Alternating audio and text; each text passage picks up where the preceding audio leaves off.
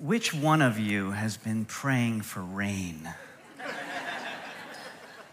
Thank you for that. That's just, I blame you that winter has set in. Summer was great for the 17 months that we enjoyed it, but uh, now winter is upon us. How many know that uh, the attention of your eyes will capture the affection of your heart? Hold on, I just. Oh, man. Cowboys are winning again. Come on, man. Seriously? Patriots, the Jets are tied. Giants play later. Hallelujah. Thank you, Jesus. Oh, you're here. You know, the attention of your gaze will capture the affection of your heart. Fear and faith can both act prophetic. I changed the word on the main point because the main point says they can be prophetic, but it's not actually the case. Faith and fear actually can act prophetic, each trying to author your story. It must be Halloween down there. I mean, did anyone else hear that? I hope that child's okay, but um, it sounds like somebody's being stuffed into a pumpkin. But um, Kids are having a great time downstairs. Hey, how many know that we've opened up our basement? Hallelujah. Amen. Yeah. I know, it's exciting. It's exciting. Can we get them back in the portable? Uh, it's a little too loud. Don't tell Megan I said that. She'll definitely kill me. But my first point this morning is who is the author of your story? Who is the author of your story? Turn with me to Hebrews chapter 12, verse 2 the author of Hebrews, says, Let us fix our eyes on Jesus. Let us fix our eyes on Jesus, the author and perfecter of our faith, who, for the joy set before him, endured the cross scorning its shame, and sat down at the right hand of the throne of God. Let us fix our eyes upon Jesus, the author and perfecter of our faith. See, the attention of our eyes will affect the affection of our heart. How many know that Jesus is writing your story? How many know that Jesus is writing your story and you are just one of the main characters? You're not the author of your own story. And what this verse says is that Jesus is not just the author, he doesn't just begin it, he doesn't just begin your story, he's the finisher, he's the perfecter. And then it says this that he, for the joy set before him, endured the cross. In other words, your story was the joy set before Jesus. He endured the cross that he might finish your story. He endured the cross that he might finish your faith. Our faith is not our belief, it's not simply in our ability. Our faith is not in our gifting. Our faith in not is, is not in our education, it is not in our finances. Our faith is in the finished work of Jesus on the cross. And so when I fix my eyes upon Jesus, who finished the work, who began the work, Jesus, who is authoring my story, when I fix my eyes upon Jesus, I know that I can have faith because I have faith in Jesus. And so, as I lift up my gaze off of my circumstance, it doesn't mean that my circumstance doesn't exist. It doesn't mean there isn't wind, there isn't waves, there isn't a storm swirling around us. It just means that my affection and my attention is on him. We read this famous story in Matthew chapter 14. This is not in your notes, where uh, Peter observes that Jesus is walking on the water. Peter observes Jesus walking on the water, and, and there are wind and there are waves around him. And Peter says to Jesus, If it is you, tell me to come. And Jesus invites Peter to step out of the boat and walk on water. How many know that walking on water is not possible? Any of you try this? I have. I've tried this. I've said, Lord, I'm going to walk on this pool. And guess what I did? I sunk. But Peter says, Jesus, tell me to come. And Jesus says, Come. And when Peter steps on the water, he walks on the water. As his attention is on Jesus, he can walk on water. But then there's this verse that says, But he looked at the wind, he looked at the waves, and he began to sink. I don't know about you, but sometimes in life there is wind, and sometimes there's waves, and many times there's a storm. We can't ignore the storm. We can't ignore the wind, and we can't ignore the waves. But we can certainly affect our gaze. The attention of my eyes will capture the affection of my heart. What is the attention of my eyes? Fear or faith? This morning, I want to share about the story of Israel and the promised land. It's a journey of faith and fear, both competing for the attention of God's people. This is right after Moses went to Pharaoh in Egypt, and the people of God were set free after years and years of captivity, and they're wandering in the wilderness and they are two years into what will be a 40 year wandering. And they're two years in, just two years. And we come to the chapter 13 of Numbers. Turn with me to Numbers Genesis, Exodus, Leviticus, Numbers, chapter 13. And we read this The Lord spoke to Moses, saying, Send men to spy out the land of Canaan. The land of Canaan is the land of promise, it's the promised land, it's the land that God has for his people. Send men into the, to spy out the land of Canaan, which I am giving to the people of Israel.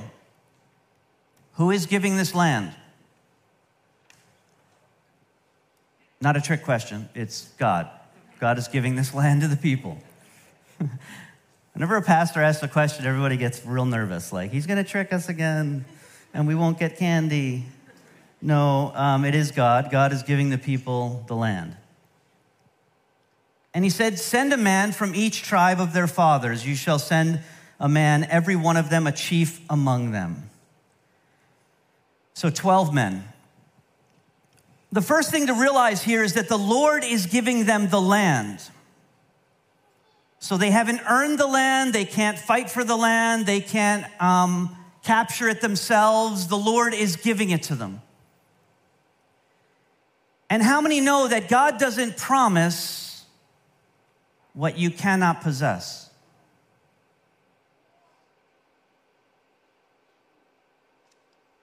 God doesn't promise something to you in faith that you cannot possess by faith.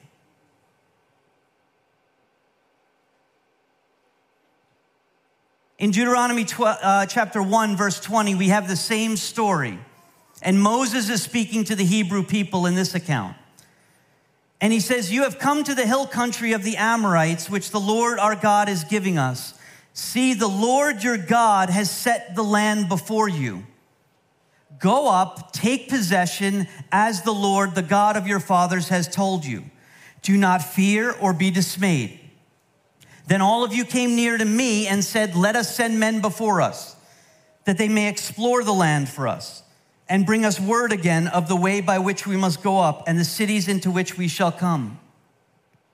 Moses makes a critical mistake here. Moses has faith. Moses wants them to go up and take possession of the land. But something happens. The people get in Moses' head, and Moses gets fearful.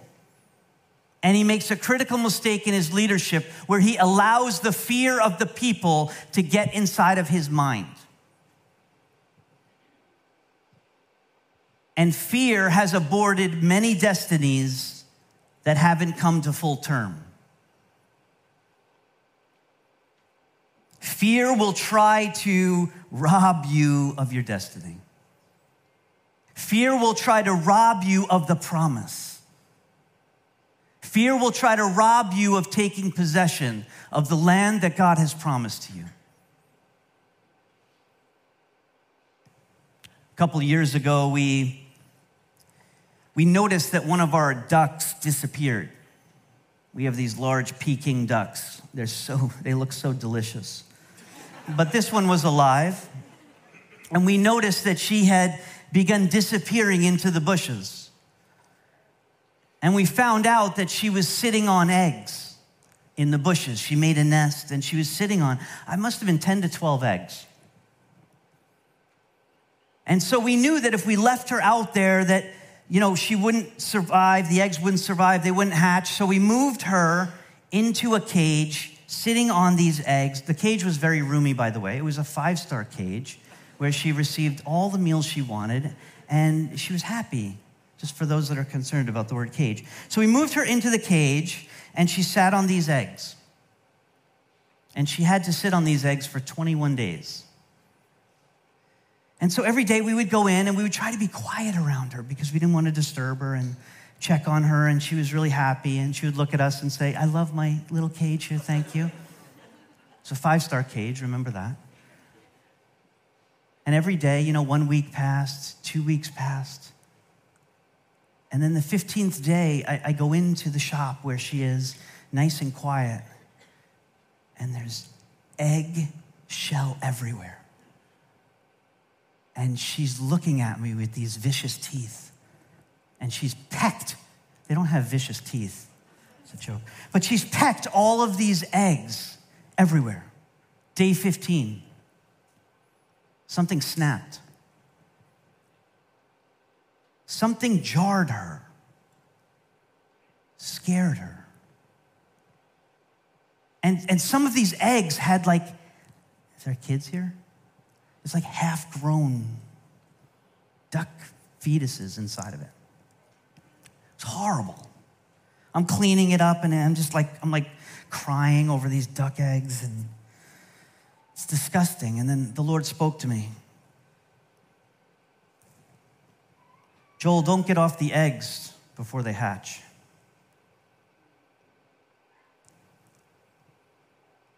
I was like, what does that mean?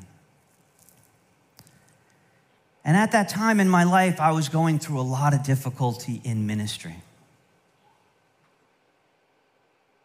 And I wanted to give up. Because ministry is hard. You don't do the right thing, you don't say the right thing, you aren't the right thing. And I remember during this time where I didn't know that I was going to continue pastoring here. I didn't know that this was the right place for me. I was being told it wasn't the right place for me. And the Lord said, Don't get off the eggs of your destiny before they hatch.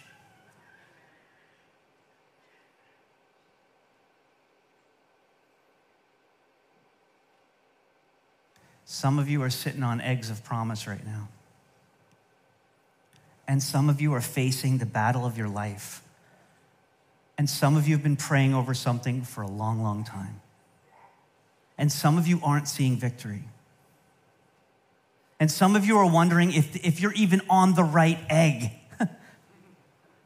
And some of you are wondering, is this ever going to happen? And some of you are wondering if that job is ever going to come, if you're ever going to have enough finances, if you're ever going to have that child, if you're gonna, ever going to have whatever it is. And many of you want to give up, give up on that unsaved loved one, give up on praying for that sickness in your family. But I'm here to tell you do not get off the eggs of promise before they hatch.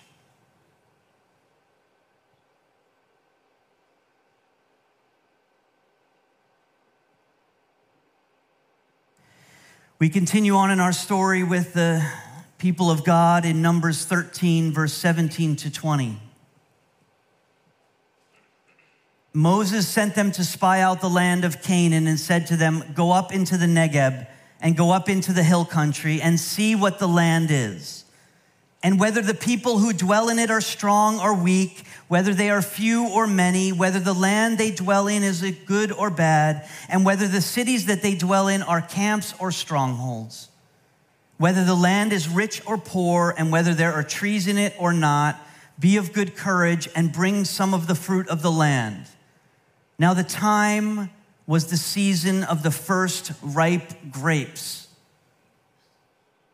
The time of the season was the first ripe grapes.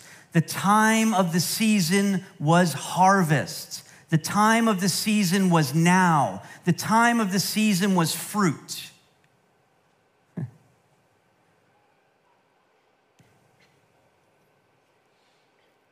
Moses says, Be courageous and bring back some fruit. You know, in this story, what we have is we have that faith has drifted into earthly principles. The question Moses asks are see if the land is good or bad, see if the people are, are strong or weak, see if, the, the, see if there's fruit in the land. Well, there's fruit in the land, but see if um, they live in cities or, or camps or strongholds. Like, go in there, guys, and just assess what you see. That's always a bad plan. Always a bad plan when it comes to faith because the things we observe around us could be that storm. Well, the waves were 30 feet high and the wind was howling at 14 knots and, and you know, it was raining really hard down on me. And, and when you begin to apply earthly principles, this is where faith can drift into fear. Now, the thing about fear here is that fear disguises itself as wisdom. Fear disguises itself as wisdom. It says, What seems wise to you? Have you ever been here? Moses was applying earthly principles. There's nothing wrong with good principles, but sometimes good principles focused on fear can replace God principles focused on faith. Nothing wrong with good principles except where good principles are formed out of fear.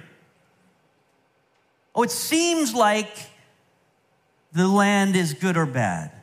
It seems like the people are strong or weak. It seems like they live in cities or tents. It seems like all of these are good questions, except they're starting to forget the fact that this is the land the Lord gave them.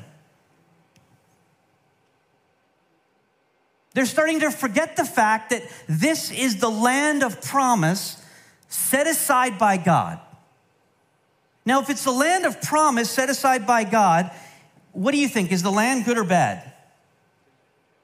Good. Does it matter how big the people are? No. Does it matter if they live in, in tents or cities? No. See, the one question faith asks, the only question that matters, is God in it?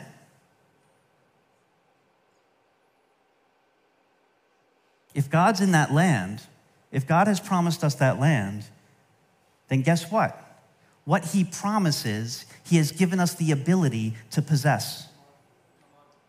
Right? If God promises us, Eh, this is great verse in, in Jeremiah chapter 1. This is a diversion. This is just dropped right now, hot off the press.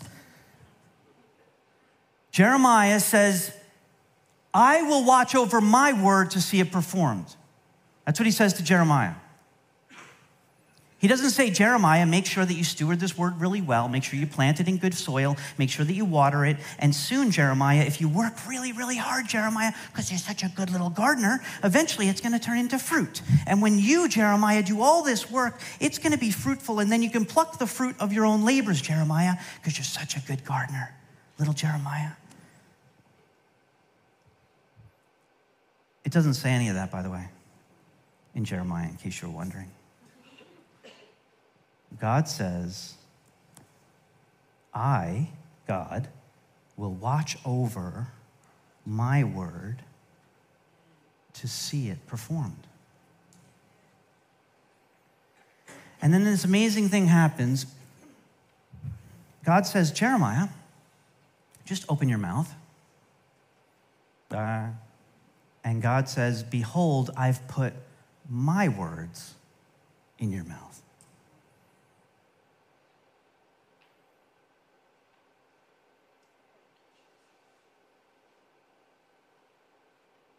if I don't stay really close to Jesus, I want to put a whole bunch of other words in my mouth. If I don't stay close to Jesus, I want to fight battles on my own. If I don't stay close to Jesus, I want to take possession of land that isn't mine and stay away from land that is promised for me. But I can assure you this me and Jesus have been pretty tight for nine months. Pretty tight.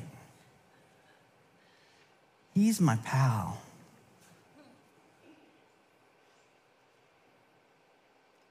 So the spies spent 40 days assessing the promised land. At the end of the 40 days, they returned from spying out the land. And they came to Moses and Aaron and to all the congregation of the people of Israel in the wilderness of Paran at Kadesh. They brought back word to them and to all the congregation and showed them the fruit of the land. And they told him, We came to the land to which you sent us. It flows with milk and honey, and this is its fruit. However,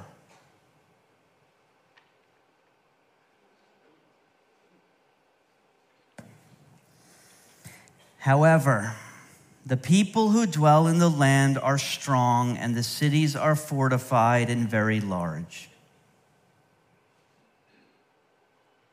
This is where they got it wrong. We went to the land that the Lord promised us. We went to the land flowing with milk and honey, and, and you were right, Moses. There was honey nut Cheerios floating down the riverbed. There it was. It was beautiful. The land was rich. It was exactly what the Lord said it would be. It was the land of promise. However, However, the giants are large and the cities are fortified and strong.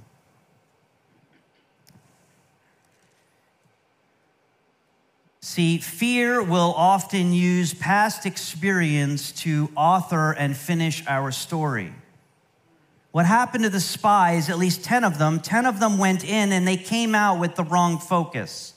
They came out with the wrong perspective. They went in, they saw, they observed, they used their earthly principles, and they determined in their hearts that because of what we saw, it is not a good idea to go into the land. They forgot that this was the land that God promised to them. The people of God could have entered the promised land at year two, but they had to now wander another 38 years because their fear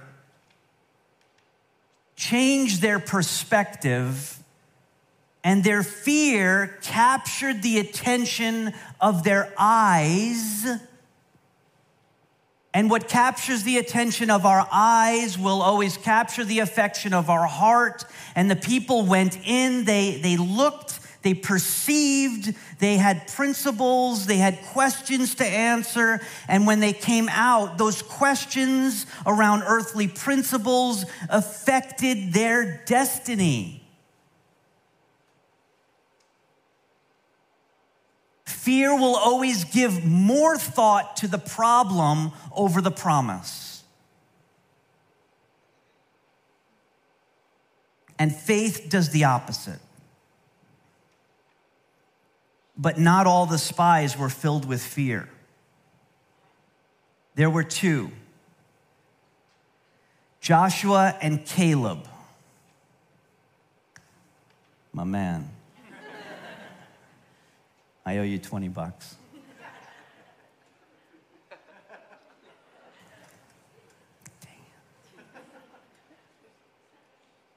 Numbers 13, verse 30 to 32. But Caleb quieted the people before Moses and said, Let us go up at once and occupy it, for we are well able to overcome it. Then the men who had gone up with him said, We are not able to go up against the people, for they are stronger than we are.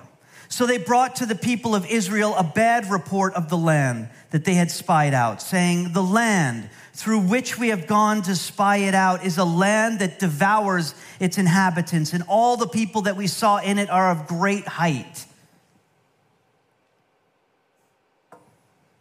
Caleb was on to something. Caleb was on to the fact that God had given them this land. And he's, him and Joshua are like, let's go up and take it because God promised this land. But the other 10, the other 10 affected the direction of the people of God.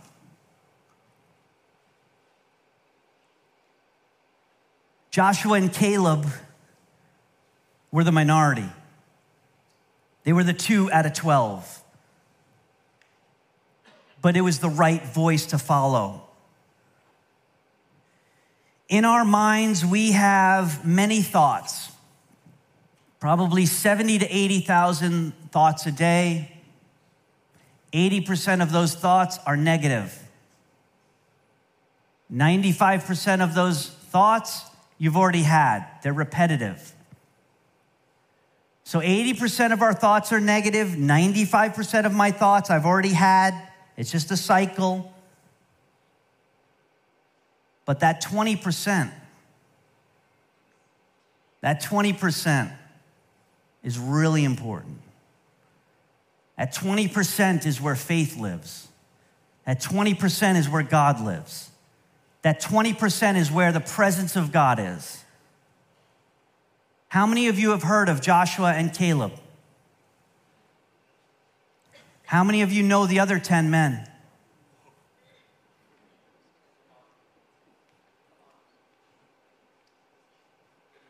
I honestly can't name one of them. There's some scholars in here who are like, well, I'll get up here and, you know, Issachar and, you know, probably can name them, but my point is this you always remember, even though it's the minority, you always remember faith.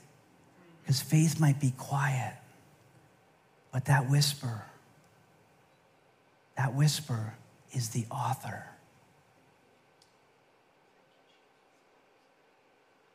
That 20% might be quiet and short and little.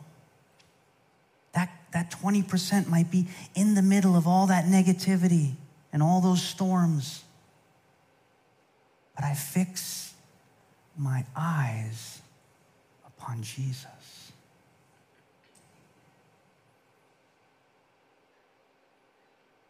The author, the author of my life, the author of my promise,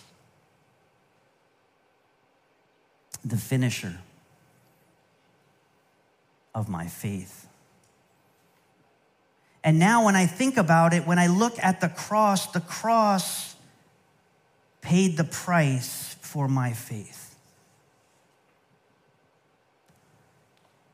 Moses echoes Caleb in Deuteronomy 1 29 to 33.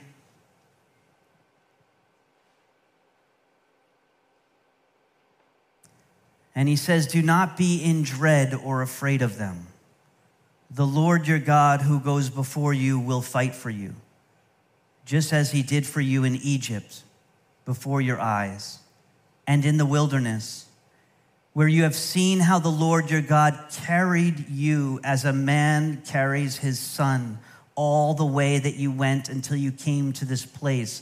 Just hold that for a second. Look at the imagery. Look at the imagery here. This is so beautiful. He's saying, Look at what God has done for you. This is the Lord who has carried you as a man carries his son. This is the God who promised this land for you. And then look at the next verse. Keep going.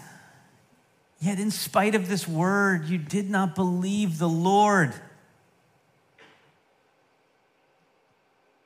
In spite of this history you've had with God, in spite of watching him deliver you from Egypt, in spite of him carrying you like a, like a father carries his son in his arms, in, in spite of all that, you didn't, you didn't believe God. Your, your eyes got off of Jesus and they focused on the problem. And sometimes we allow our circumstances, we allow fear over our circumstances to author our story. We allow fear to finish the story. And become an author it was never intended to be.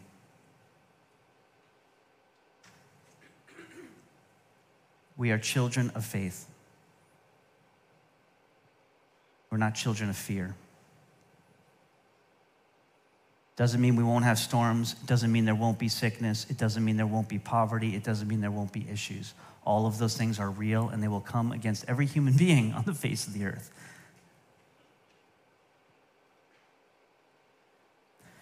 What you're going through may change, but who you have with you will never change.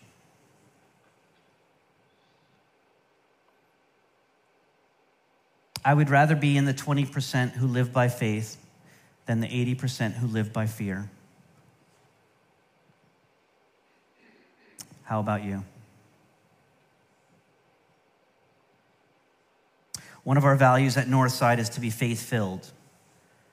This means that we believe what God says and we do what He asks. Nine months ago, we started a little construction project in the basement. It was January 24th, the day construction began. January 24th was also the day that I became lead pastor. Don't ever do that. Just don't. And the day before, I remember I had a thought crossed my mind. Just cancel the building project. Just cancel it. Cancel it. Next, next whenever is going to be really, really difficult. Just cancel it. And I remember the 80% thoughts around that. And then I remember God said, mm, I'm in it. And I remember that week sitting with our council in a demolished basement. And I remember all of us, together with council, were saying, We have faith. God's in this. And ironically enough, I would have loved to say to the day that the project was finished, nine months to the day. But unfortunately, we're still missing those doors that I can see. But I will say this the project is relatively complete. Nine months to the day, because we had faith to allow the baby to be born. And we also need a little more finances, but we'll get to that next in the next few weeks. I wish I was kidding. But I'll just, I'll just share this with you. It wasn't for applause because we all did this. Although, shout out to Pastor Jen because she's cleaned most Fridays and Saturdays. So, um, and we've, you know, as a team, we've had no offices. We sit on round tables every day here. And at once, at one time, I loved my coworkers. and by faith, I still do. but we, um, you know, we, we've had obviously quite the journey, and we will continue to have that journey together as a team. But we also believe that we are stepping into the land of promise. Let's pray and worship team if you'd come up.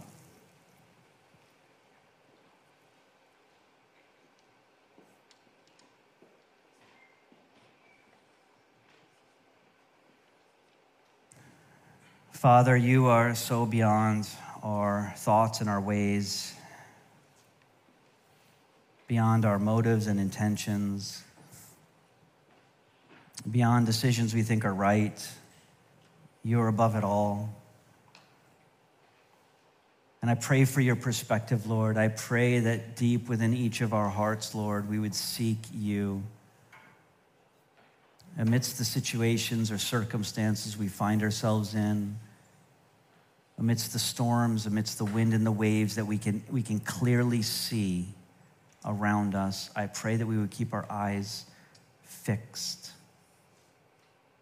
focused upon you. Because you're the author. And I'm not the author, and we are not the author. You are the author. You are the perfecter. You are the finisher.